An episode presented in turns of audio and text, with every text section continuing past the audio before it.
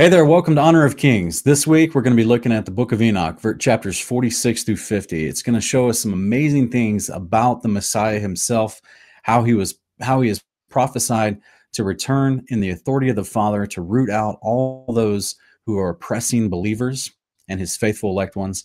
It's an exciting chapter because we're going to find Jesus himself during his earthly ministry speaking about himself in terms we only find mentioned in Enoch about the Messiah. Stick with us, it'll be a great episode.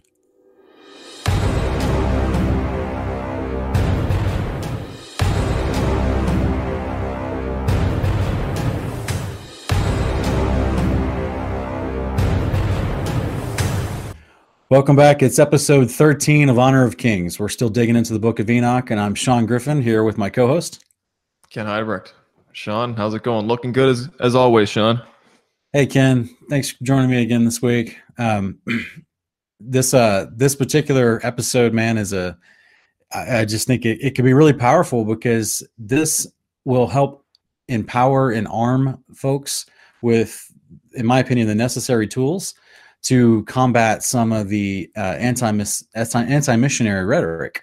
You know, people that claim that um, that the Messiah was never in the scriptures or that he was never brought, you know, foretold before he actually became incarnate. And that um, people basically that claim that the Messiah wasn't from God as the Son of God, but was just another man walking around. Yeah, absolutely, man. I, I agree with that. And, um, you know, the book of Enoch is just rife with different um, references to the Son of God in different messianic terms.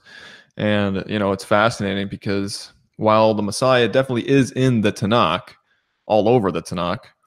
It's not as explicit as some of these books that were removed. And so I would just wonder, Sean, that if this isn't one of the reasons why these books were removed because of the explicit um, references to him being the son of God. And even I think it's the second Baruch or second Ezra, Sean, where it talks about how the son of God will come and, and come to earth as an incarnate man to die. Yeah. That, that's a fascinating little thing that, you know, if I were someone that didn't want people believing in the Son of God, and if I had to remove something, that would be a book that I would want to remove that that says that he will come to the earth and die. Yeah, so. it's it's I, I, think it's second Esdras, uh, if I can remember right. Unfortunately, I, I can't off the top of my head right now, but it does. In fact, it even calls him Jesus, right?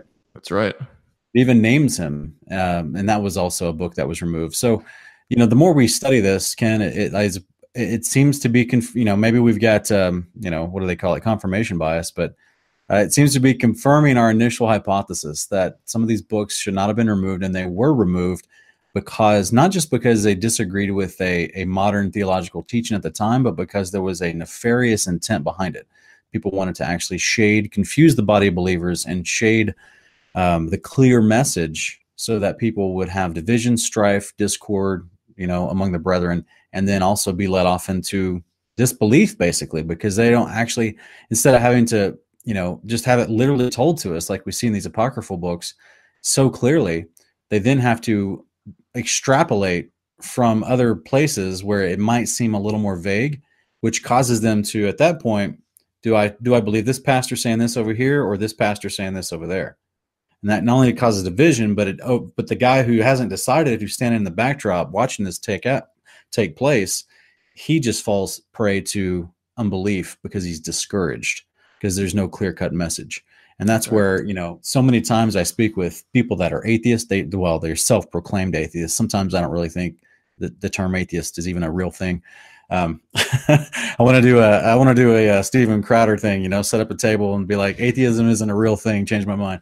So, um, but basically, I, I just feel like when I'm talking to them about some of these concepts, I I try to explain to them, look, I'm going to explain the Bible to you. Whether you believe it or not is a different story. I want to make sure you know the correct message, that you actually know the story of what you're choosing to not believe or to believe. To me, that's like really, really important for people. And I say this to people all the time uh, that I meet at work, and you know, we get to talking about things, and sometimes it leads to religious stuff because they'll ask about my YouTube channel. And so I just I say, look, you know, the my channel, the whole thing is designed where it's not preachy. I just want people to understand the actual message, the actual, actually what's being said to us. Um, and now, whether you believe those are the words of God or not, and whether you want to believe that's truth or not, that's between you and God. I just want to make sure you're deciding on the actual proper story. Right. so that you're not confused, you know, because honestly, there, you know, growing up, there was so many holes in the story.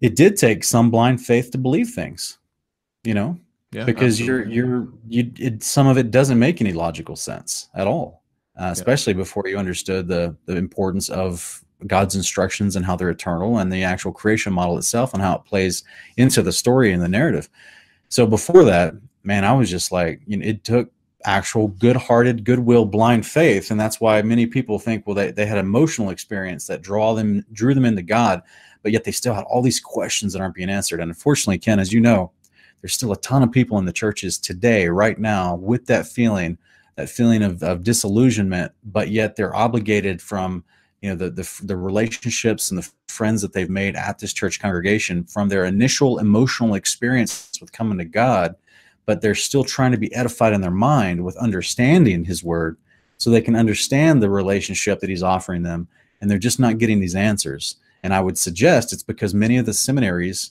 didn't have these books to reference. Therefore, the, the preachers that they produced who are now teaching these congregations, they're they're struggling to make sense of a disjointed message. Yeah, absolutely, Sean. And that actually kind of reminds me just of myself and my own part of my own testimony about sitting in the pews and and enjoying the relationships and you know the emotional um, environment around me. But you know the Nephilim, when I came to understand the Nephilim, that was kind of the start. That was the snowball effect. Um, you know, that was a catalyst that got me into comprehending the Word of God a little bit better. And uh, without that, I would probably still be in the same spot, if not even worse today. So it, it, absolutely does take people who can understand the scriptures and teach them properly to help others who want to understand the word of God and live out, you know, what it means to be in the will of God as a human being on the earth. So I agree with you, man. Yeah, it's yeah, it's just our passion here, folks, and we thank you for joining us again this week. As we just uh, we hope to bring clarity uh, to the scriptures, and this particular book of Enoch used to be in the canon. So, you know, just as early as 200 years ago, we wouldn't even be doubting it thought its authenticity, and we would just be already looking at it and trying to make sense of it in light of the rest of the books which is what we're doing today. So thank you for joining us. And man, it's going to be a, a rocking episode. So let's get to it. Let's. And Sean, before we do, I just wanted to say I, I often wonder what, you know, if Yahweh's day, the day of the Lord, doesn't happen anytime soon.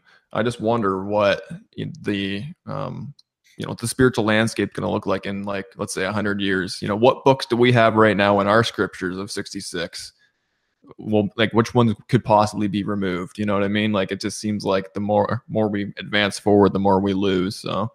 Well you know we've already seen that just in public discourse and social media haven't we ken? Yes we have. people come along and they're like oh well you know we should just throw paul's letters out altogether. Well that's because they don't understand the old testament because all they've been taught their whole life is the new testament. Excuse me.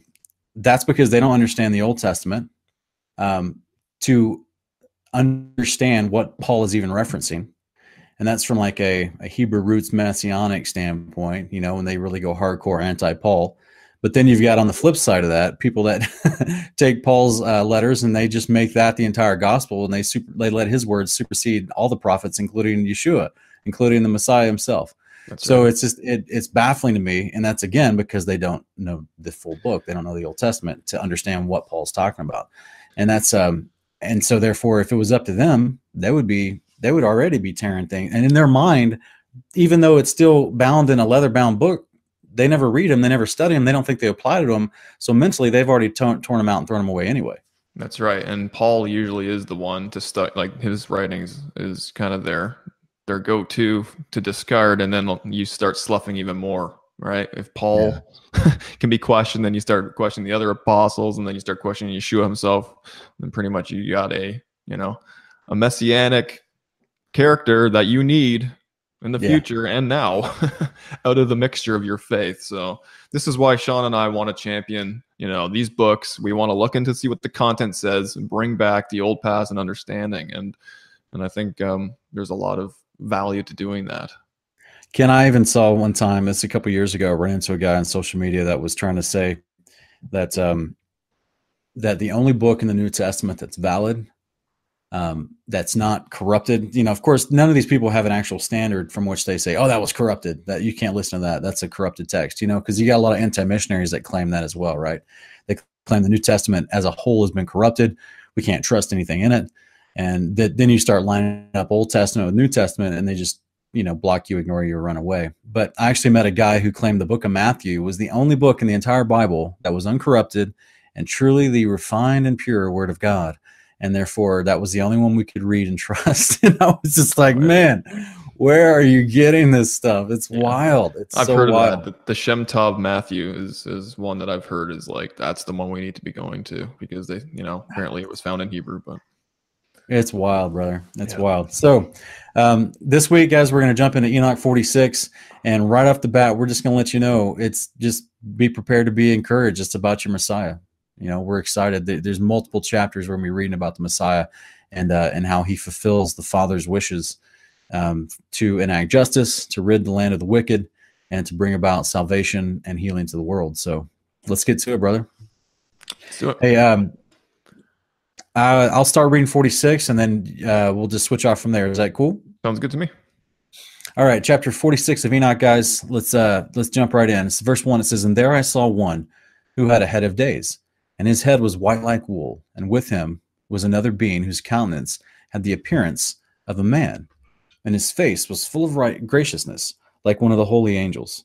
And I asked the angel who went with me, and showed me all the hidden things concerning that Son of Man, who he was, and where and whence he was, and why he went with the head of days.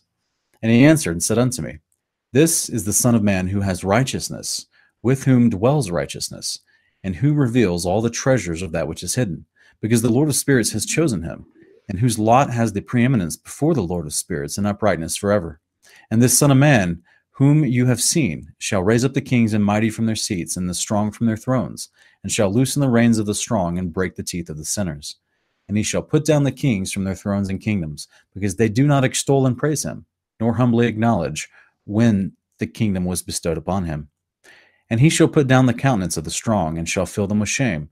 And darkness shall be their dwelling, and worms shall be their bed. And they shall have no hope of rising from their beds, because they do not extol the name of the Lord of spirits.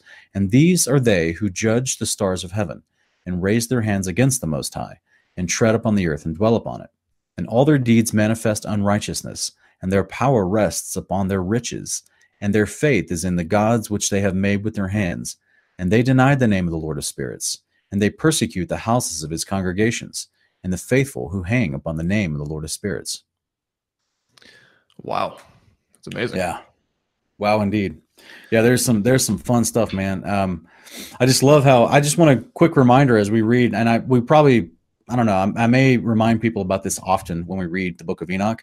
Whenever we see this term in the name of the Lord of spirits or the name of the Lord of spirits, like in this uh, last part of verse 7 where it says and they deny the name of the lord of spirits. Um, that term there folks that's talking about the authority of the father. So this concept of in the name or the name of the lord of spirits it's just talking about the authority of the father. It's not literally talking about his name like right uh, the actual one revealed to moses. Where he's just talking about the authority structure the power of it and, and the authority that's due to it which is why they denied that. They denied that concept and they're being rebellious yeah, because I would say that for sure these things that he's referencing here in this chapter definitely know the Son of Man and Yahweh. They know that he exists, and it's exactly like you said. It's they don't recognize his authority. They want to usurp it, and they don't want to, you know, adhere themselves to that. So I definitely yeah. agree with that, Sean. Yeah, absolutely, man. Um, one, one, thing I wanted to point out, Sean, is um, there's other versions of Enoch that um, use a different title for uh, you know, like it says in verse one here, and there I saw one who had a head of days. That's kind of an awkward um, title for Yahweh, whereas uh, another passage it, it calls him the Ancient of Days. Yeah, that's more recognizable, I guess I should say. Yeah, and, yeah. So I just wanted to throw that out there for people who get uncomfortable when they see things like the Lord of Spirits. Well, you know, that's a name that I haven't heard of, or you know, one who yeah. had a head of days. That's it sounds a little awkward, but really, it's it's the Ancient of Days, and it is another um, other versions of of this book. So, but um, with that, it sounds like to me, Sean, Daniel chapter 7. It sounds like pretty much verbatim some of the stuff that we just read in this chapter. And I'm just going to go over to that real quick. And for you guys um, who are familiar with Daniel 7, um, Daniel's in Babylon um, and he's having a dream, and it's at night, and he's on his bed dreaming, and he's having this vision. And um, it's basically the four beasts that come out of the earth, which is, you know, referenced in Revelation as well. And um, in verse 9 here, it says, I kept looking until thrones were set up, and the Ancient of Days took his seat. His vesture was like white snow, and the hair of his head like pure wool. His throne was ablaze with flames. Its wheels were a burning fire. A river of fire was flowing and coming out from before him. Thousands upon thousands were attending him, and myriads upon myriads were standing before him. The court sat, and the books were opened. And um, then just continue on. It says, Then I kept looking because of the sound of the boastful words which the horn was speaking. I kept looking till the beast was slain, and its body was destroyed and given to the burning fire. As for the rest of the beasts, their dominion was taken away, but an extension of life was granted to them for an appointed period of time. And then we have the Son of Man, which I think is the only time we see this, Sean, in the Tanakh anywhere, um, where this title for the Messiah is referenced as the Son of Man, where it says, I kept looking in the night visions, and behold, with the clouds of heaven, one like a Son of Man was coming. And he came up to the Ancient of Days and was presented before him. And to him was given dominion, glory, and a kingdom, that all the peoples, nations, and men of every language might serve him. His dominion is an everlasting dominion which will not pass away, and his kingdom is one which will not be destroyed. So that's those two verses there in Daniel 7, Sean, really line up with what we just read in in uh, chapter 46 of Enoch, When you say? Yeah, absolutely. Was that verses 13 and 14 or also uh, was it 9 and also 13 and 14? Yeah, 9 pretty much up to verse 14 there where it covers the ancient of days and it, yeah. and it goes through his descriptions which is the same descriptions that we see in verse 1 with the head of white wool and you know with yeah. him with the yeah. Yeah, it's like almost verbatim. You're right. It's it's the same description. Yeah. And that's um it's so, just beautiful. And of course, we probably should remind people again, the Lord of Spirits is not is not a strange term for the Father, because it's just He is literally the Lord over all the spiritual beings, um, because they are spiritual in their nature. Like we're we're made from the earth. That's why Paul calls us earthy beings, but things made from the Spirit of God, from water and spirit, that live above in the firmament or you know within the kingdom of god they're called spiritual nature right so that's why we at, at the resurrection we don't have an earthly nature anymore we are we are given freely a spiritual nature which is considered the righteousness of god so it's uh it's very interesting that's right just so people don't get confused but yeah. it's definitely showing a delineation between the lord of spirits the head of days which would be the father and then this son of man character the ancient of days and the reason why in my opinion uh, Ken, they would translate it either ancient or days of head of days. Either one is because it's yes, as we agree, it's it's mentioning the same character, but it's just simply um, the the the head of days uh, title is is an authority title because in you know biblical understanding and biblical thought, the whole concept was it's always top down authority. So this is why um, we see in Colossians where it talks about how yeah, Yeshua was the firstborn of all creation. And then if you keep reading, and it says that so that he can be first in all things. That's why it then lists off other categories he's the first in as well, right? That's right. Um, and this is why in First Corinthians 20, uh, 15, verses 23 and 24, once the Messiah's agency is finished, he then hands his authority back over to the Father. It says, therefore, in verse 24, so that God can be God in all. And because he is literally the the authority who he he gave his authority to his son, who then became incarnate. And so, therefore, at some point, the son is given that authority back to him because he's still, you know, they're still they're still both going to reign. Don't get me wrong, but it's just basically the son is always acknowledging that the father is the head, just like head of head of household kind of concept. If you're doing your taxes, you know that's why they ask that question. They want to know who's the head, what's going on here. And so, as a far of the household of God, that's why it's referring him as the head of days because he was around before anything else was. Therefore, he is Ancient of Days slash Head of Days. Yeah, absolutely. And uh, yeah, the reason why I, I brought that up is just because I know some people kind of get a little uncomfortable when when some of these names for you know important individuals like our creator and his son aren't really recognized. So I just yeah. wanted to throw that in there that it's there there are other versions that say that it's the ancient of days just so people can feel better because they're familiar with that term. But I agree 100% with what you just said. Yeah. Uh, now there is a little place here in, in, verse four that I want to point out because even though I read it, um, it has little notations from the actual translator that shows that this was an actual corruption in the text, and that's why he just inserted or did the best he could to make make sense of this part where the text was hard to read because maybe it was uh, somehow missing or fragmented. But in verse 4 it says, And the Son of Man whom you have seen shall raise up the kings and the mighty from their seats and from the strong from their thrones. So this concept, raise up the kings and the mighty, many times we see that in scripture, we think it's referring to being elevated in authority, but, but due to good circumstances. Um, and this is where the translator, even in the in the the end of this verse, or the end that I read there, that last phrase that says, "and the strong from their thrones," that's actually got brackets around it in the translations, and that's uh, interpolation. But so basically, he's just adding that in there, trying to make sense of what he just read from from the translator standpoint. Yeah. So even without it, and we would read it without those things, it would say, "And this Son of Man, whom you have seen, shall blank the kings and the mighty from their seats." Well, we know that on the day of the Lord, from a plethora, hundreds of other passages in all the prophetic books in the canon of 66, and even also in the book of Enoch in chapter 62, 63, and even I think we're going to read in chapter 48 here in a few minutes, um, what he does to these kings, right? So this is, you remember in Revelation 16, the, the three demon, demonic spirits that come out of the mouth of the dragon, the beast, and the false prophet, and they go out into all the world to gather the kings of the earth and their armies for battle into, into the place of Armageddon.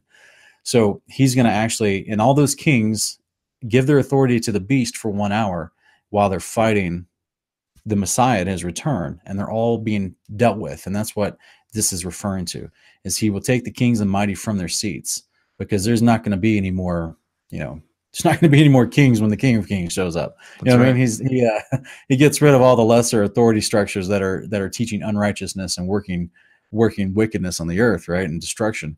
Um, so I just want to make people aware of that. Uh, when it talks about raise up the kings and the mighty, it's meaning it in a bad way. It's not meaning like, uh, at least that's just what's been kind of inserted in the text from the translator.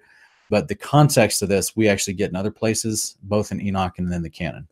Yeah, that's right. And we, we have this a couple times actually in this um, chapter where they, they do kind of, you know, show those symbols in other places too. We can probably address that as we go along. But um, Sean, one thing that uh, that was a good point, really good point. One thing that I wanted to bring up, which is kind of an adjunct uh, to what we're talking about here, is in Revelation one, where John um, essentially sees someone who has the same description as the Ancient of Days. It says in verse 14 of Revelation 1, or sorry, we'll go to 13. In the middle of the lampstands, I saw one like a son of man, clothed in a robe, reaching to the feet and girded across his chest with a golden sash. His head and his hair were white like white wool, like snow, and his eyes were like a flame of fire. His feet were like burnished bronze when it has been made to glow in a furnace, and his voice was like the sound of many waters.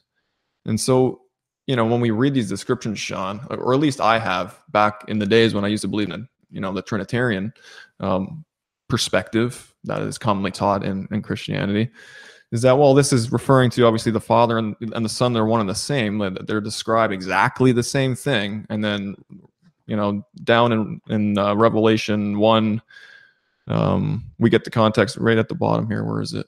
Um, verse 17 do not be afraid. I am the first and the last and the living one and i was dead and behold i am alive forevermore and i have the keys of death and hades. So yahweh the father doesn't die. So we, we know that the context here is this is the son of man this is yeshua but it's strange because it's describing him in the same way that you know the ancient of days is described with the white hair the woolly hair and, and the eyes and the water um, his voice sounded like rushing water and so i just wanted to um, for people to kind of think about what well, at least what i've studied is that when you're a resurrected immortal and you're given that status that Yeshua was given at, at his um, resurrection as well as the angels. We even see this with angels being described in like manner. This is a characteristic, an appearance that you get as an immortal person. So when Jesus was resurrected, he was able to walk around in flesh in a flesh-like manner as a man and he was recognizable sometimes he wasn't recognizable and sean and i have discussed this in previous episodes where you know what is it like to have a body that's resurrected that's an immortal well this is one of the characteristics is that angels appeared before men looking like men and they were unrecognizable. They looked exactly like a man. But then in other passages, we see some of these angels that looked like the Ancient of Days, right? With the with the same description. So I'm just trying to, I guess, what I'm trying to say here, Sean, is that there's this um, understanding that appearances in an immortal body are likened to that of the Ancient of Days. That doesn't mean that these people that look and sound like the Ancient of Days are the Ancient of Days.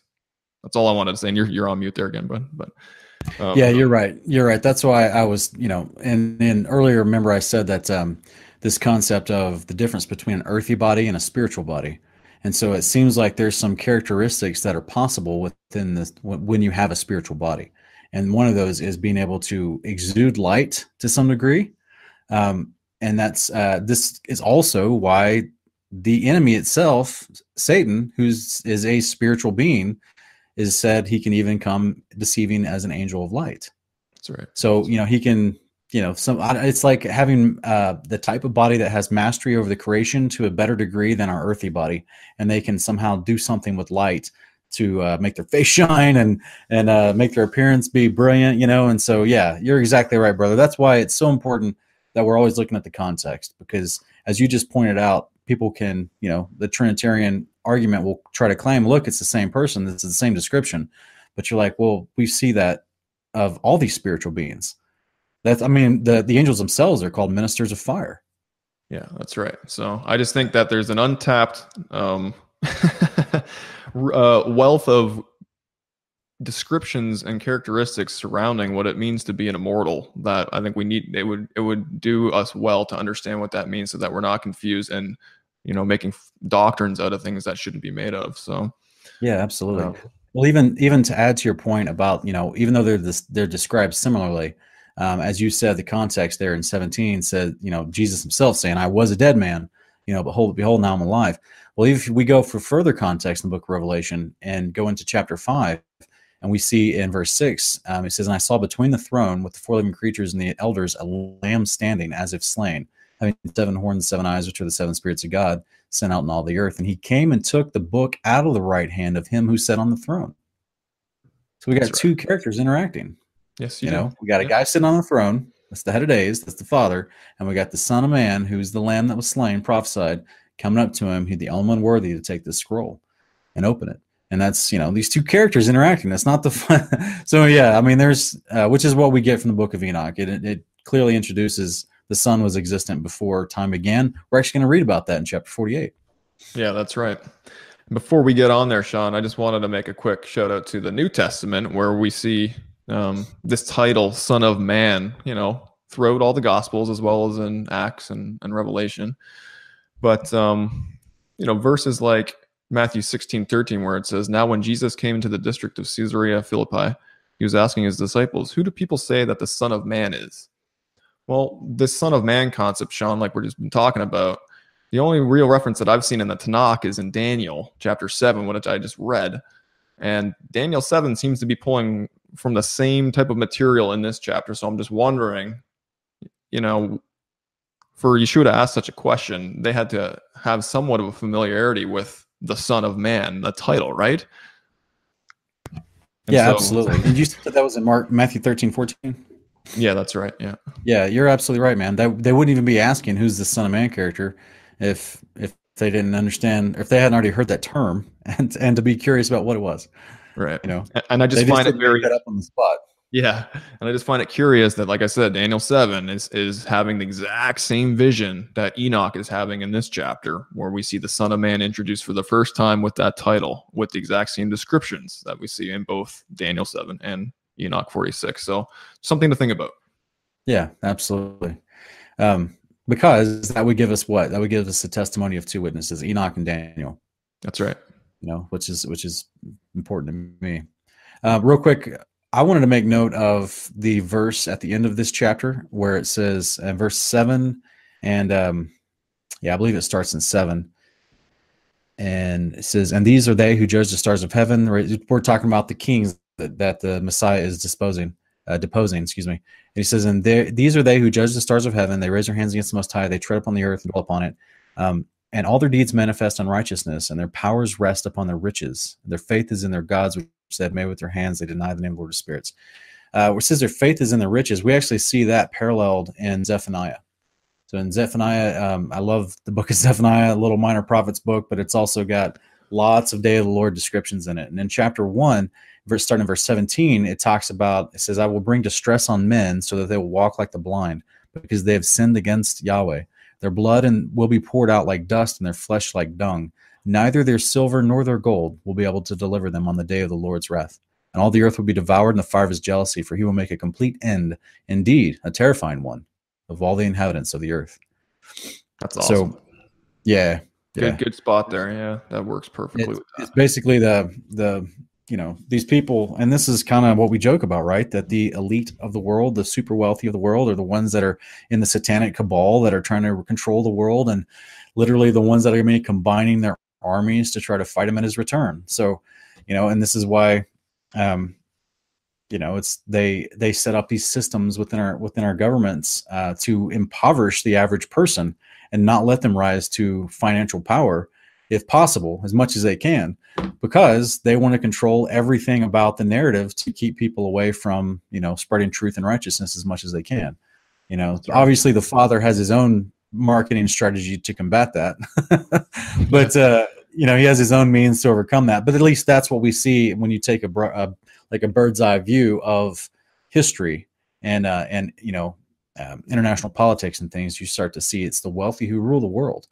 You know, and their their wealth will not be able to save them when he returns. It- Yeah. They're, they're, you know, you can't write a check and be like, oh, can you please not? I've, yeah, I killed all your people and martyred and persecuted your, your believers and your family, your children, but can you please spare me and have mercy on me, please? You know, he's like, no, no, no, no.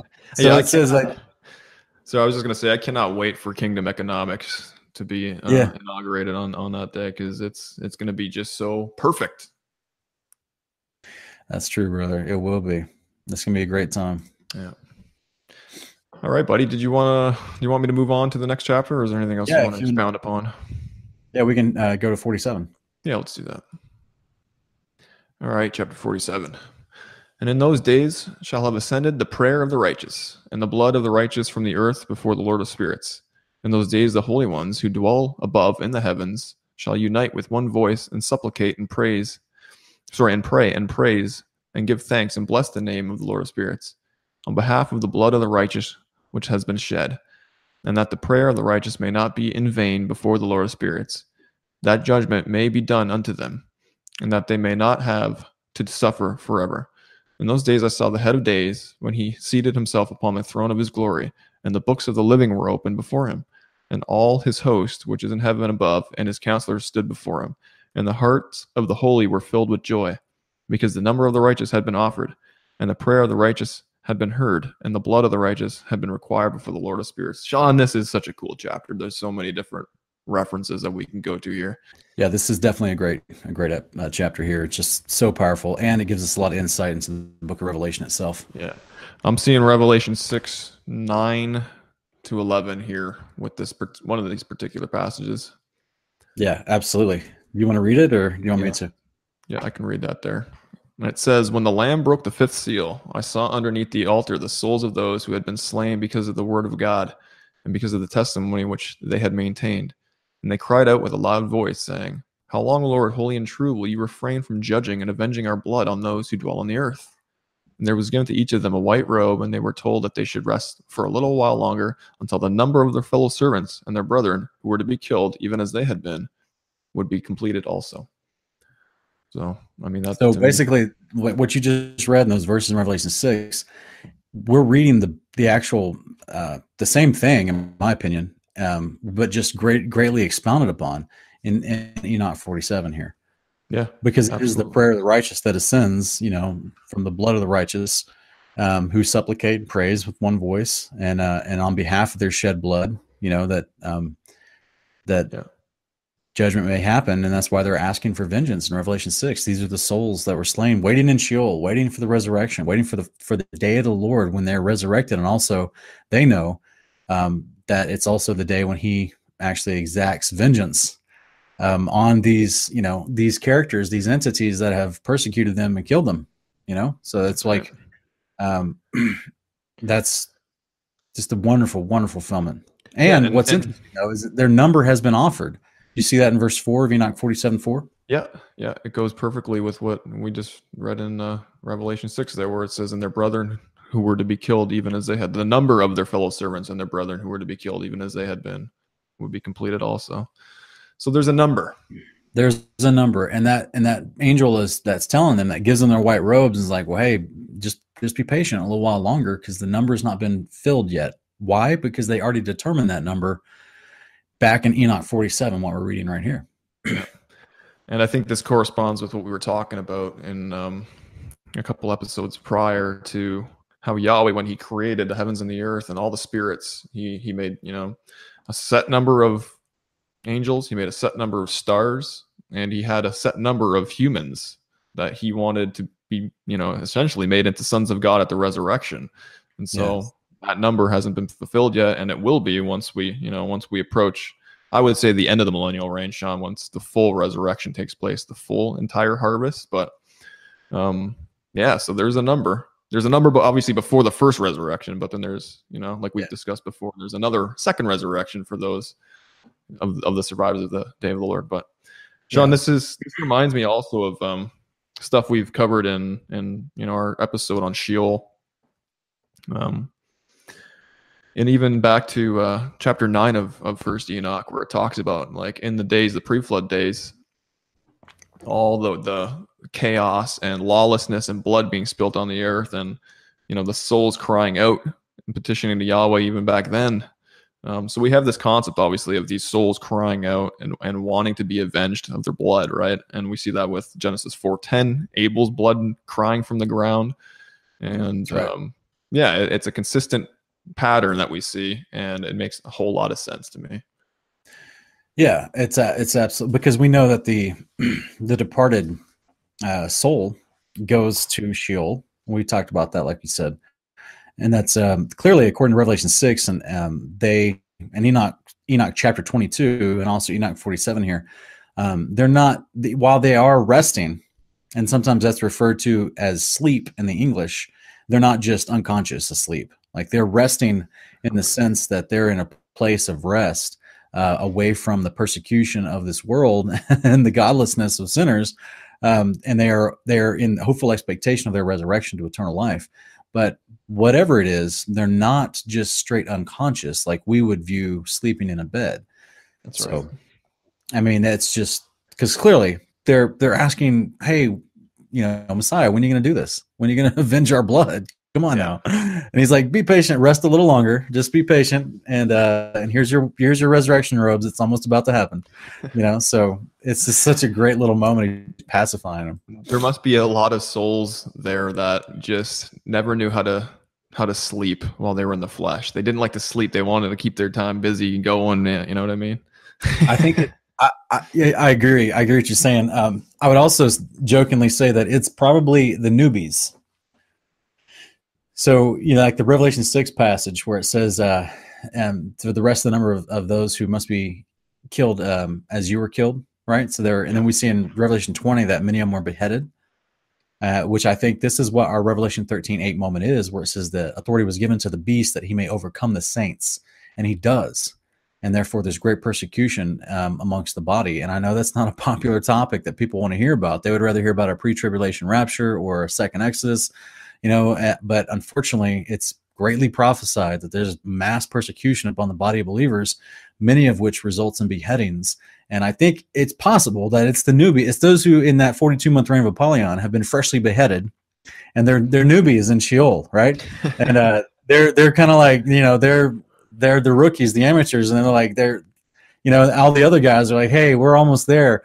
Uh, there's only you know, I don't know who knows, 13 months left of this 42 months, and and Messiah is going to do his thing, and these newbies are like, when's this going to happen? What's going on? You know, like they're just, I don't know. I, it's just playfully um, trying to trying to make uh, some humor into a very dire situation.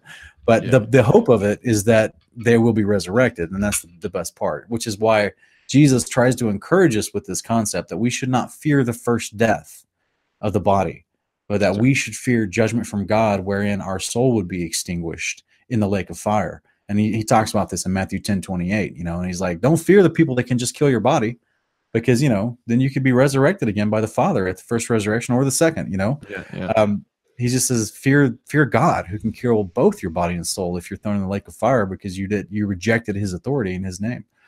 So Yeah. and yeah, for sure. And this this whole concept debunks, in my opinion, what you know. Some I've heard some Christian pastors talk about. Well, when we die, everyone kind of goes to heaven at the exact same time. Doesn't matter if you're, you know, because we're outside. You know, eternity's outside time and all this other stuff, right? They're not keeping into context the creation model here, but. Uh, in my opinion, we, I mean, Abel's still there. He was the first one to inhabit the place in Sheol, and he's still there and he's waiting for Yeah. for his day as well. And and I don't know what it's like in that compartment in terms of time, if it's exactly the same as you know we experience here in the land of the living. But um, yeah, I would say that you definitely know that there's a there's a time to be waited for in terms of when the day of Lord happens and when when your blood's avenged. So And this, you're exactly right, Ken. This is actually why the writer of Hebrews, um, in chapter 11 of Hebrews, says this exact same thing, um, because we know all these souls are waiting in Sheol, and then, but but the reason why they're all waiting uh, for the first resurrection event is because that was the whole point, is that you know you would be, we would all together as a family be raised at this first resurrection event, which is why Revelation 20 says, "Blessed are those who partake in the first resurrection." Because you get to reign with Christ for a thousand years. But in verse 39 and 40 of Hebrews 11, it says, And all these, having gained approval through their faith, did not receive what was promised, because God had provided something better for us, so that apart from us, they would not have been made perfect. So the concept of being made perfect is being resurrected into glory, right? That you uh, you have a perfect heart and perfect spiritual body.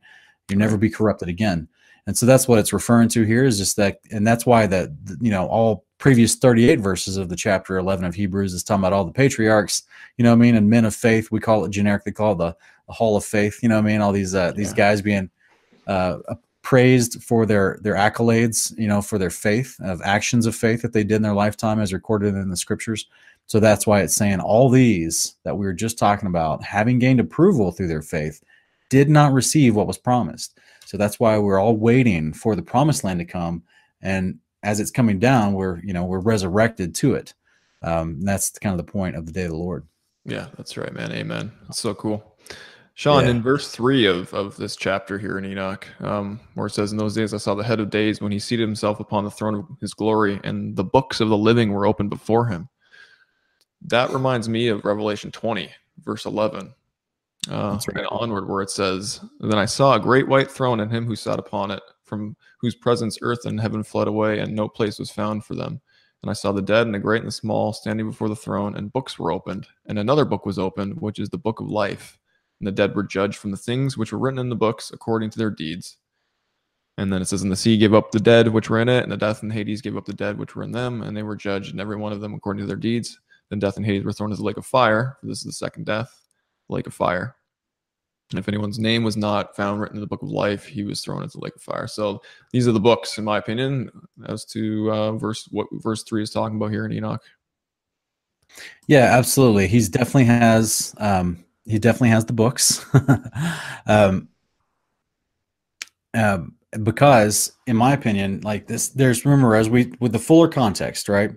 That this is the uh the moment where the books are opened, meaning um the day of the Lord concept as we're talking about, these people that are waiting to be vindicated and resurrected.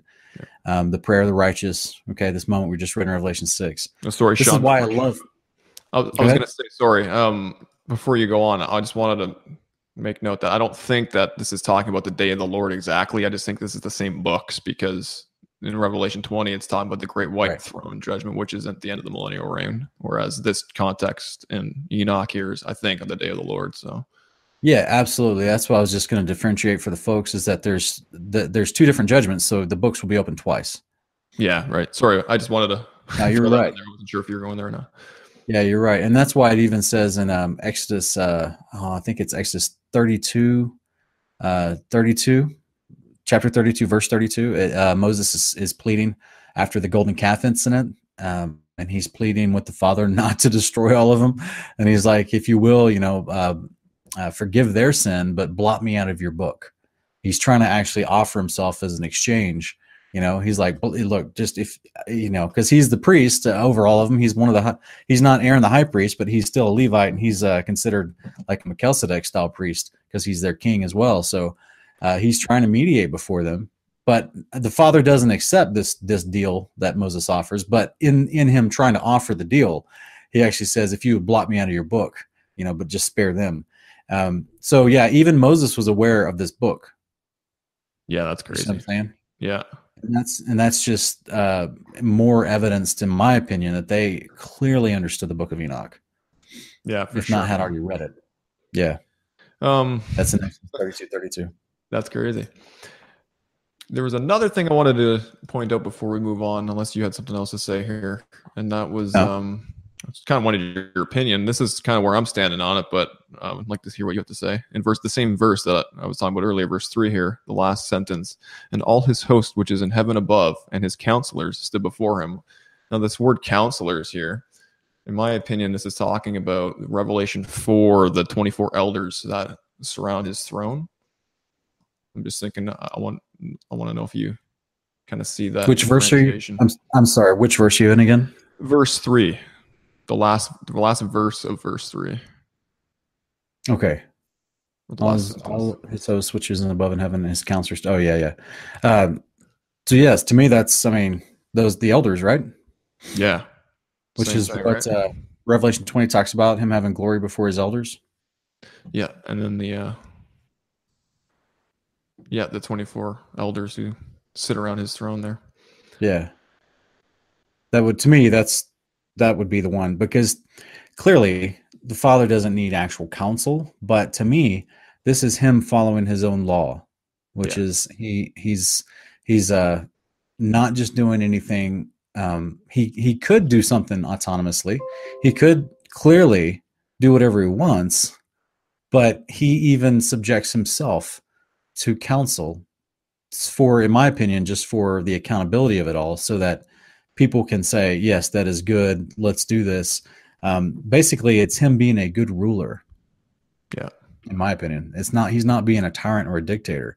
He's being a good ruler. You know what I mean? Yeah. Remember the, the passage in um, Genesis, I think it's uh, 18, where he's doing that little moment with Abraham. And uh, he's, he's the two angels go down the hill to Sodom and Gomorrah. It's about to do their, their thing there and destroy Sodom and Gomorrah and the cities of the plain. And then uh, the exchange that happens between the angel that's left standing next to Abram and then Abraham, it, and he says, "Shall shall we tell him what we're going to do?"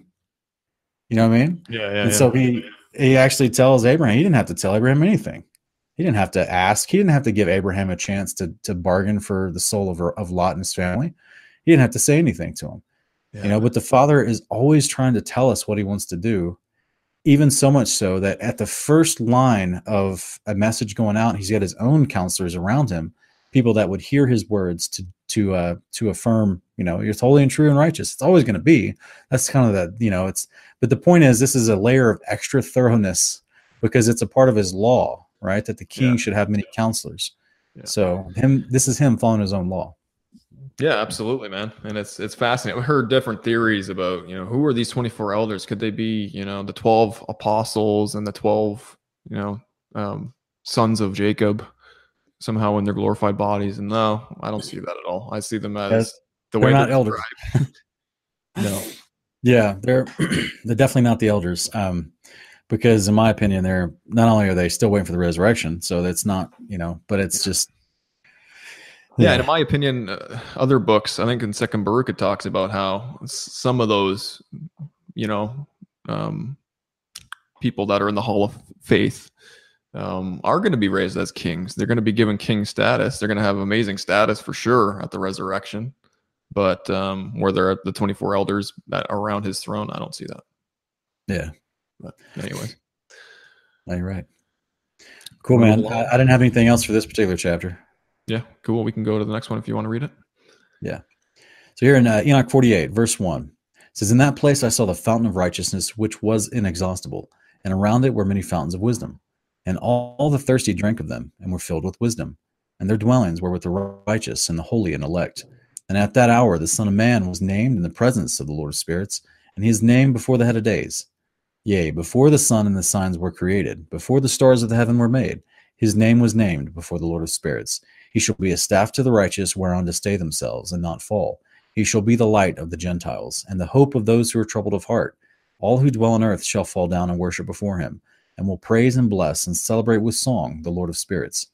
And for this reason hath he been chosen and hidden before him, before the creation of the world, and forevermore.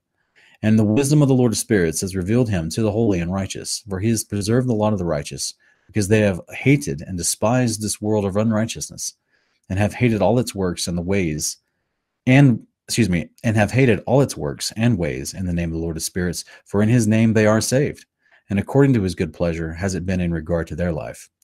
In these days, downcast in countenance shall the kings of the earth have become, and the strong who possess the land because of the works of their hands. For on the day of their anguish and affliction they shall not abide to save themselves, and I will give them over to the hands of mine elect. As straw in the fire, so they shall be burned before the face of the holy. As lead in the water shall they sink before the face of the righteous, and no trace of them shall be any more found. And on that day of their affliction there shall be rest on the earth and before them they shall fall and not rise again. And there shall be no one to take them with his hands and raise them, for they have denied the Lord of spirits and his anointed. The name of the Lord of spirits be blessed. That's a power pack chapter, Sean. Yeah, it really is. There's so much. There's so much going on in here. Yeah. Um, I just, I mean, clearly, there's. I just wondering what these fountains are. I mean, it's, it's the fountains in his house. I mean, are these the fountains that lead that are, are these fountains springing up because of the river of life that comes out from underneath the throne? Yeah, I guess when I first read this, that's kind of what my mind jumped to is Revelation 22, um, first couple of verses of that, as well as Ezekiel 47. Um, yeah, I think that's what it is.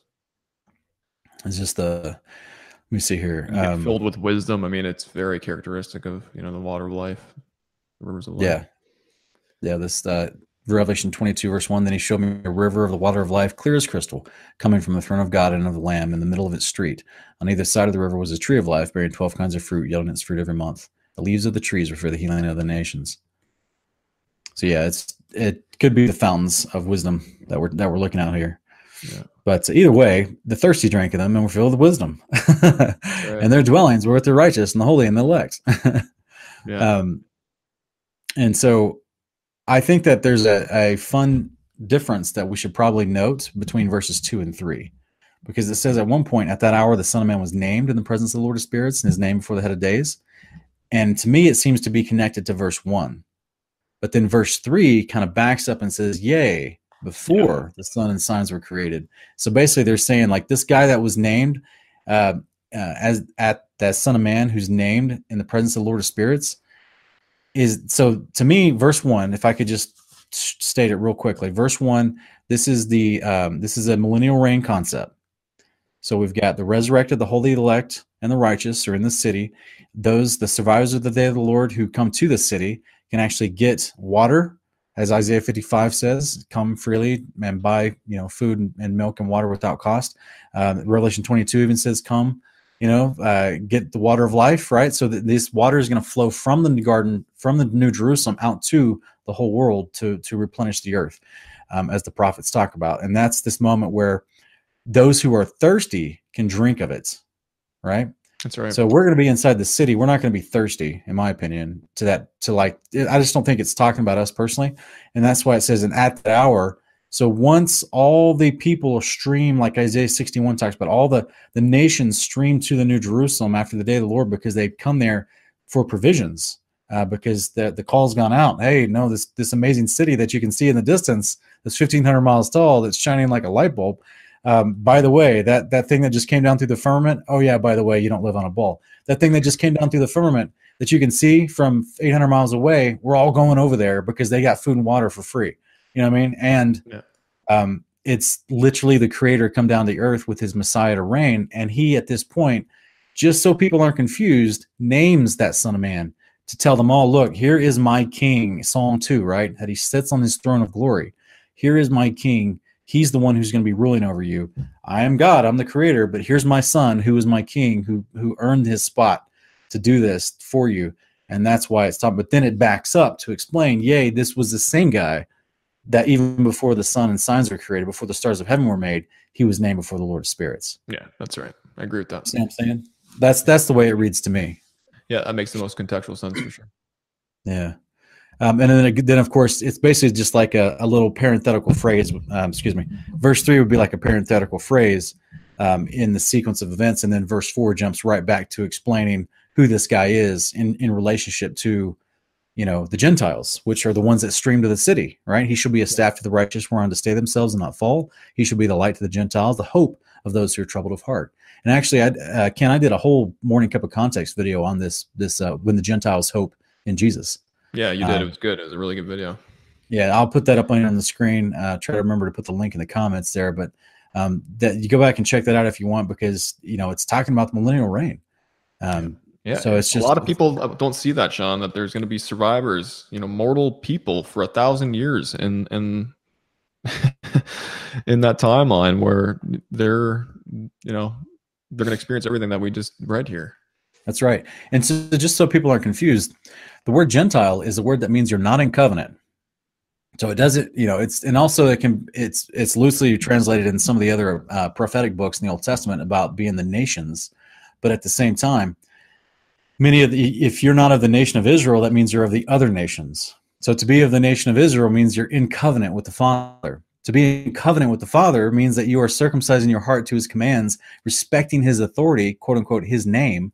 You're respecting the name of the Lord of Spirits. You're respecting the name of the Lord Yahweh. You're respecting the which is also in the name of the Father and the Son, right? So the Son carries on this authority. So that's the whole point of you are learning his ways, respecting his authority, doing what pleases him, doing the will of God and therefore you are grafted in both in heart spirit and at the resurrection physically with a new body you're grafted into the actual you know um, true vine which is the you know the father's house and you become part of the spiritual nation of israel you're no longer of the other nations therefore you're no longer gentile so yeah. that's when it talks about the gentiles he shall be a light to the gentiles here in verse 4 it's not talking about us we're already in his, we're already in his nation. We're already in covenant with him. That's it's right. talking about those who don't even know him, who are coming to the city, who are ignorant of him, or who have rejected him but just didn't die on the day of the Lord. They then will have to hope in him. It's the most merciful story possible. Yeah. Like he literally, you know, and this of course is Isaiah 53.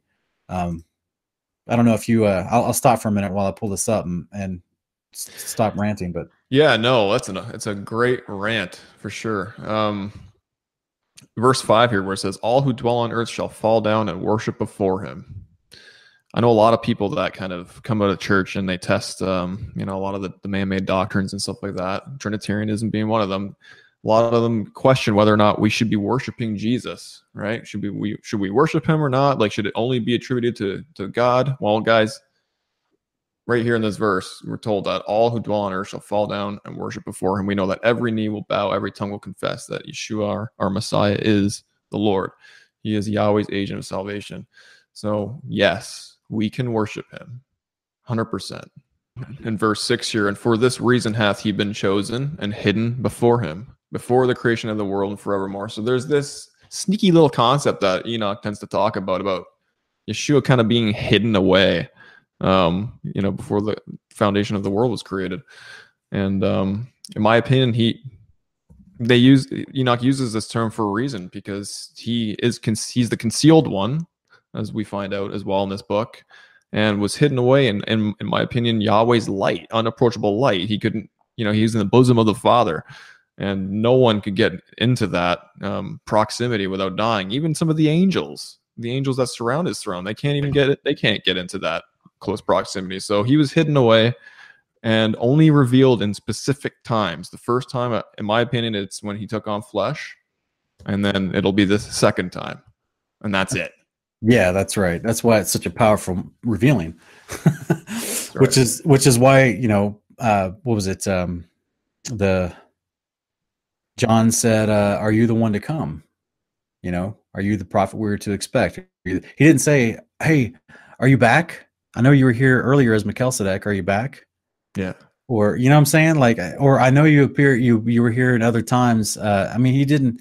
No, no. It's he's the first time he shows up. That's why it's such a big deal. You know, right. it's not just like a regular. Oh, he's back this time in the flesh. Like it's And so I know there's a lot of debate about the angels of the Lord and everything, but we actually discussed that in previous episodes. I encourage you to, you know, to kind of catch up to our previous episodes where we we dig in deep and we actually we actually talk about who the angel of the Lord is because he's named in the book of Esdras. Yeah. So there's um, but anyway, I just I think that uh, real quick, I was going to read this before we move on too far. It's Isaiah 49 because in Enoch 48 here calls him a light to the Gentiles, and uh, we actually see Isaiah parrot that here in Isaiah 49.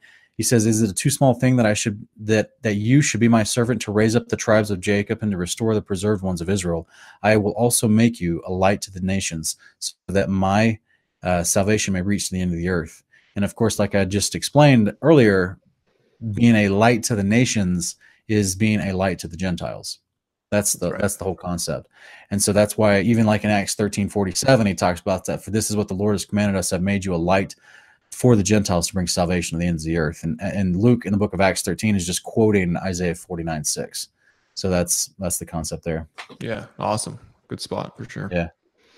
Um Sean, verse seven a couple sentences down where it says, For in his name they are saved, and according to his good pleasure hath it been in regard to their life. So this concept of in his name, I mean, we just we just talked about the name being the authority. So in Yeshua's authority, they, those who are going to be resurrected, are saved. And this parallels perfectly with what Paul says in Romans 10 9. It says, If you declare with your mouth that Jesus is Lord and believe in your heart that God raised him from the dead, you will be saved, as well as Acts 4:12 where it says, "And there is salvation in no one else, for there is no other name under heaven that has been given among men by which we must be saved." And that's saying there's no other authority under that's heaven, right. right? As well as in Acts chapter 16, 31, they said, Believe in the Lord Jesus and you will be saved, you and your household. So it's talking about the authority of Yeshua and you will be saved, right? And being in covenant, obviously, guys, that that's part of this too. But I just wanted yeah, to make a mention to that in this verse seven here in Enoch. Well, let's look at it from this perspective of him returning to the earth. Okay, so we we understand that the first resurrection happens on the day of the Lord. It actually kickstarts the day of the Lord. It's the, the beginning moments sequ- of sequence of events. So we're we're Isaiah twenty six nineteen. You know that the spirits are birthed from the earth, so to speak. The reaper angels come get us in Matthew thirteen, and uh, they were actually being taken to the Father like doves uh, metaphorized as a dove flying to its lattices in Isaiah 60, verse 8. And so we have this moment where we're pulled away to be taken to our rooms to hide away from the indignation that is happening with the wrath of the day of the Lord um, that's coming with Yeshua and his angels. This is talked about in Isaiah 26, verse 20, and all through Matthew 25, 31. And so this whole concept here is that he is he's resurrected us to get us out of the way, and now he's going to come down and do some carnage, right? Which is going to come down and, and actually do the wrath of the Lamb. So everyone on the ground that tries to fight him, they do not respect his authority, quote unquote, his name. And everyone that survives that big cataclysmic event, they will be saved physically, just as we were saved spiritually, because we respected his authority. We were raised to eternal life because of that. But the, for the survivors, they're going to be saved because they respect his authority when he comes and they're not trying to fight him. Right. Does that make sense? Absolutely. So imagine, you know, the most amazing king in the world comes down and he takes care of all the people trying to fight him. What are you going to do? Are you going to step up and be like, um, yeah, I don't like you either. I'm going to fight you. You think he's going to let you live? Like, is, you know what I'm saying? Like, he, so clearly the people that try to fight him at his return, they're the ones that um, we read about in Matthew 13 that are actually gathering the tares so they can be bound up and burned, right? This is this concept because they're actually trying to reject his kingdom coming down and his authority that would emanate from that kingdom. But if you're just a survivor, you know, you're just some like 15 year old kid whose father went off to go fight this quote unquote alien invasion. And then, uh, and then your father's dead, and now you realize, oh wait, it wasn't an alien at all; it was the creator. And look at all these amazing things happening, and the whole world is has been destroyed from this massive earthquake. And oh wow, oh by the way, I see that we live in a big room now because I can see the ceiling and I see this uh, massive city that has, is taller than any skyscraper I've ever seen in my life, reaching up to the roof of this room, and it's massive. And I'm just going to walk to it like a moth to a light, and I can't help myself because look, this thing is amazing, and it's called a city of truth. And in fact, there's even a verse in Isaiah where it talks about in those days, people will grab on and say, "We heard that you're a Jew. Take us to the city of God." you know. And yeah. so I, I kind of paraphrased a little bit there, guys. But the point is, there's there's a moment where there's a huge shift. You know how the New Agers talk about a consciousness shift. You know, yeah. yeah. This is the consciousness shift, guys. The moment that his city comes down and people can see it, no matter how far away you are on the plane of the earth, and they're going to be like, "Whoa, okay, wait a minute. The story's real. The creator's real. The city of God is real. I can see it. I can go to it oh my gosh, there's a consciousness shift, and it's going to be one of his authority and to understand who he is, along with his loving kindness and his mercy. That's right, man. Amen. And if you're enlisted in an army, whatever country you're in, and you're gathered to, to fight the Messiah that is coming, it's going to be worth the court martial to disobey yeah. your orders. yeah. Yeah. Yeah, absolutely. I mean, it's, it's, do not be deceived, guys. Nothing's going to overcome the Messiah when he returns. Yeah. So. All right, Sean. You, before we move on, there, verse nine. I just want to clarify where it says, "And I will give them over into the hands of mine elect." That's we, you know, we talked about this, I believe, last episode, where where you know it's an interchangeable title for those of us who are considered the elect, and also His holy angels who are That's the right. elect. And in my opinion, this is referring to the holy angels because, as we see after this, it says, "As straw in the fire, so shall they burn before the face of the holy." As lead in the water shall they sink before the face of the righteous. So it's it's just referring to the angels here because they're the ones that are doing the battling and all the killing and the carnage and stuff like that. We're you know yeah, we're not absolutely. That. That's why I was saying earlier, you know, Isaiah twenty six twenty, uh, we're actually taken out of the way of the battle and hidden in our rooms prepared for us uh, during the until the indignation is passed. and that's why we're not we're not battling anybody. You know, the Joel two army is his angels. That's right. we're not, and so they're the ones that come down and are like I said, they're they're gathering the tares, the, the evil ones, to be burned with fire, and that's what we're getting here. You know, so that that's a Matthew thirteenth call, Matthew thirteen foundational reference, basically. That's right. You know. Yeah. Do you want to move on, Sean? I can do the next chapter, or unless you have yeah, something. go ahead. Go ahead, brother. We're good. Okay. So this is chapter forty-nine. For wisdom is poured out like water, and glory faileth not before him forevermore. For he is mighty in all the secrets of righteousness, and unrighteousness shall disappear as a shadow, and have no continuance. Because the elect one standeth before the Lord of spirits, and his glory is forever and ever, and his might unto all generations. And in him dwells the spirit of wisdom, and the spirit which gives insight, and the spirit of understanding and of might, and the spirit of those who have fallen asleep in righteousness. And he shall judge the secret things, and none shall be able to utter a lying word before him. For he is the elect one before the Lord of spirits according to his good pleasure. So this kind of sounds very Isaiah 11 2 ish, you know, um, saying, And the Spirit of the Lord shall rest upon him, the Spirit of wisdom and understanding, the Spirit of counsel and might, the Spirit of knowledge and the fear of the Lord. In my opinion, that's kind of, you know, what verse 3 might be referring to here. Yeah. Um, there's also that passage, I'm trying to remember off the top of my head, in the book of Luke, it is, I think. Um, I think. Hey, let me let me find it real quick. Um, yeah, Book of Luke, chapter eight, verse seventeen. For nothing is hidden that will not become evident, or anything secret that will not be made known and come to light. So um, this is just him. You know, like I say, he's judging the secrets of the righteous. That's right. So this is and and the godless. there's no uh, there's no no no secrets. I mean, you know, we're not trying to scare people, but come on now.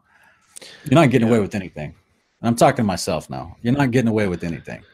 Yeah, it, it knowing this definitely um, makes you think twice before you want to indulge in whatever sin you know may present itself and knock at the door because it's we can be in the depths of the earth, you know, doing whatever sin we want to do. He sees everything and he's, it's he's and, it, and it's yeah and all of it gets revealed so.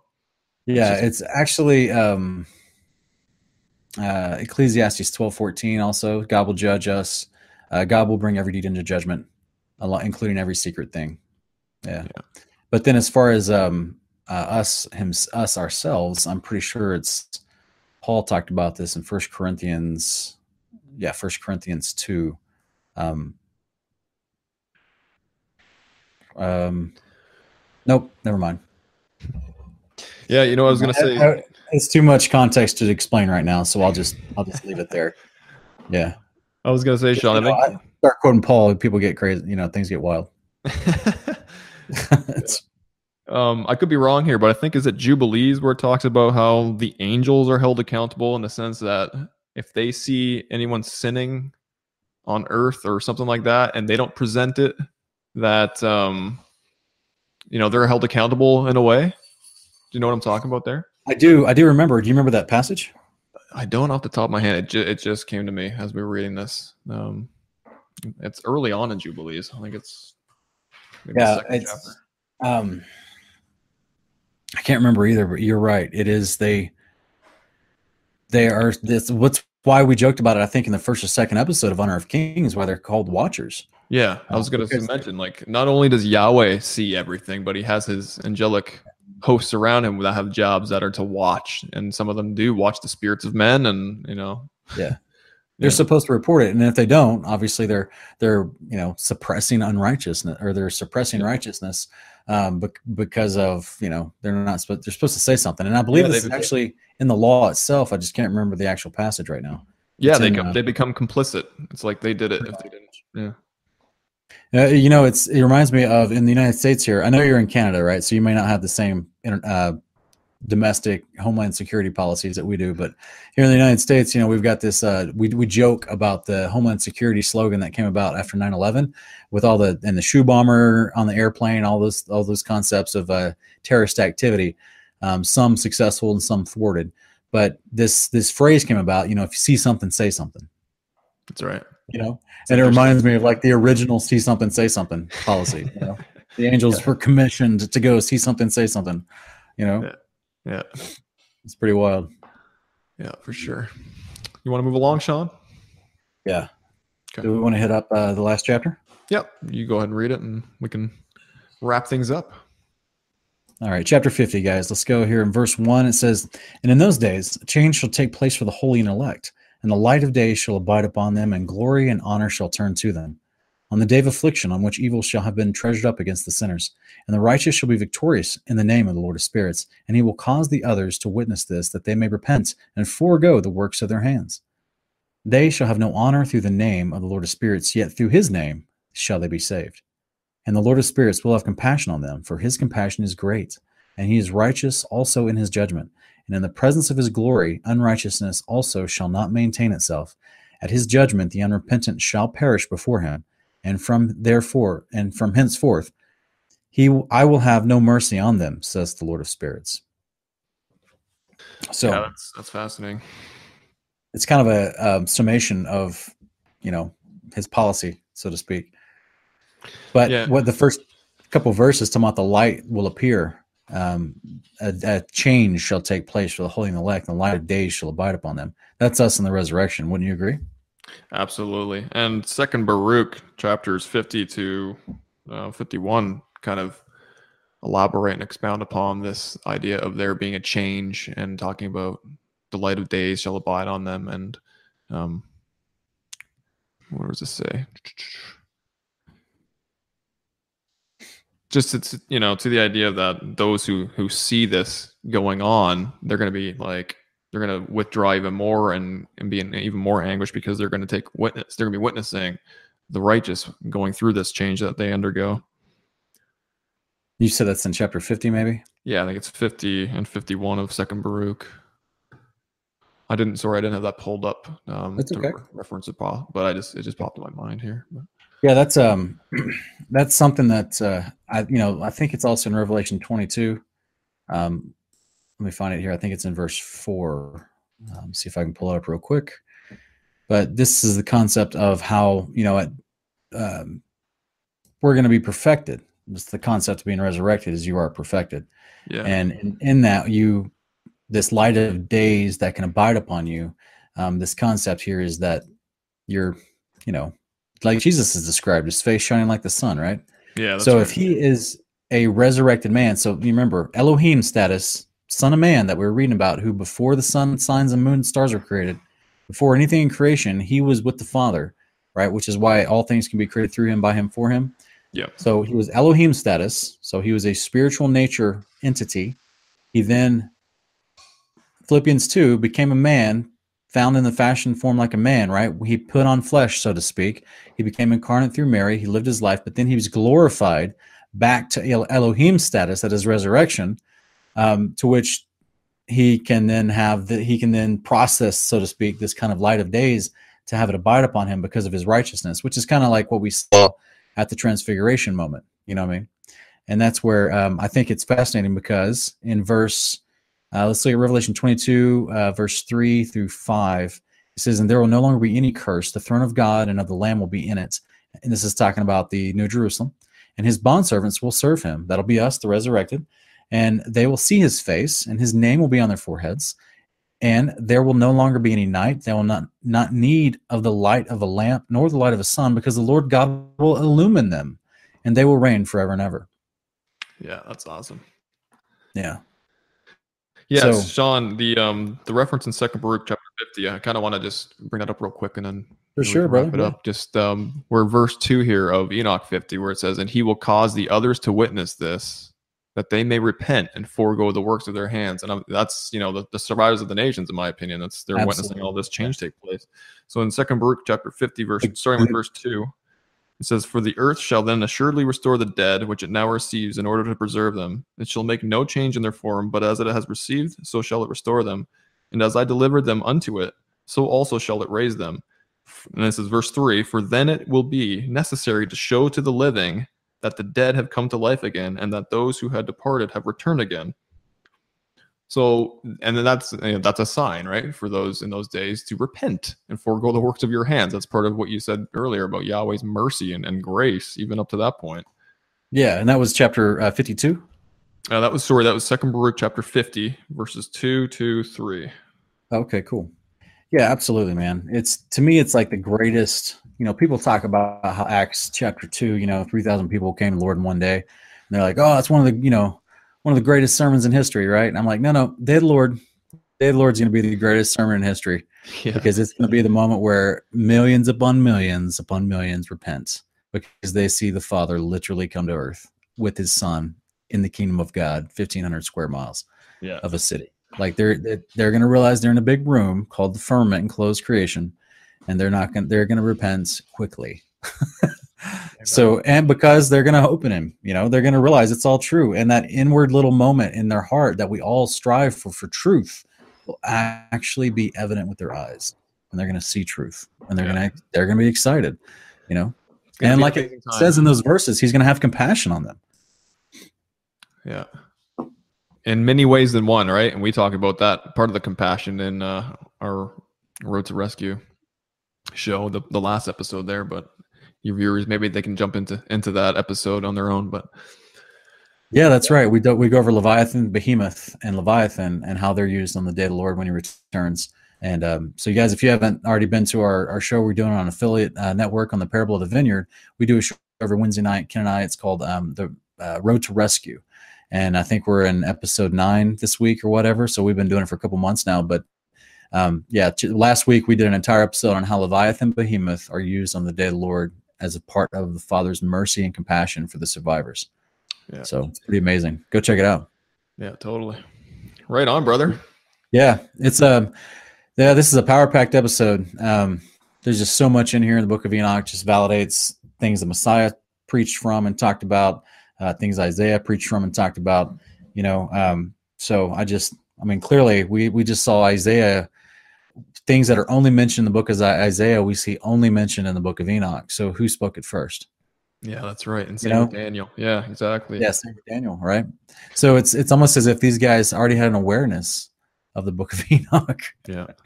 so I just I, I don't know, I joked about it already, right? But um yeah, we Ken and I are, are coming to a very strong and scripturally founded conclusion that the book of Enoch should have always been in the canon and should not have been removed about what 140 years ago it was removed yeah. and so we were feeling like it was definitely um, the right choice from way back when whomever put it in the canon they understood these thematic concepts and how they all lined up because it's truly a powerful book that uh, it's hand in hand with the books we have in the modern american canon of 66 So I'm just I'm, I'm excited for you guys to join us on this journey as we dig through it. Um, like we talked about last time, you know, we're doing an open call for a few episodes because we're here in a, in a couple weeks. We're going to stop doing the Book of Enoch and take a small break from it. We're going to jump into a different book. Um, and so put in the comments below which book that you would like us to see us dig into and hopefully you know maybe you know it's it's one that we choose but just let us know what you think we want to know what people are interested in and looking at and so we can do the same process with the other apocryphal books and extra biblical books like jubilees or jasher so That's you're welcome right. to put those in the comments um, otherwise i think that we've wrapped up episode 13 for uh, for honor of kings and ken you any, any last concluding remarks it's been a fun episode, Sean. I uh, always love having this correspondence with you, and I'm hoping that this kind of just instills in people a desire to, you know, test what, the things that we say. Absolutely, test the things that we say, guys. Don't don't take our word for it. Like look into the scriptures yourself, look into these books, and and try to see if you can come to the conclusions that we have. And um, yeah, Sean, it's just I always, you know, I always get edified having these discussions with you, brother, and. uh I look forward to things to come. Yeah, I, I appreciate you coming on and co-host with me, man. It means a lot. Um, so, guys, thanks for joining us again. This is uh this is the end of the episode. Make sure to like, share, and subscribe if you haven't subscribed to the channel, um, and also go subscribe to Hanging on His Words. That's Ken's channel. Um, he just put it up uh, a, a, great video recently. So you guys check it out. Um, but ultimately, um, it's still a new channel, so go show him some love. Hanging on His Words is his channel. Yeah, it's a new channel, Sean, but I'm going to be putting out a doozy of a second video with uh, some more elaboration on the Leviathan Behemoth um, concept on the Day of the Lord. So be oh, looking out for that, guys. Awesome. Awesome. Um, but thanks for joining us, guys. And we hope to see you back here next week for episode 14 of Honor of Kings. And we appreciate you. Be blessed.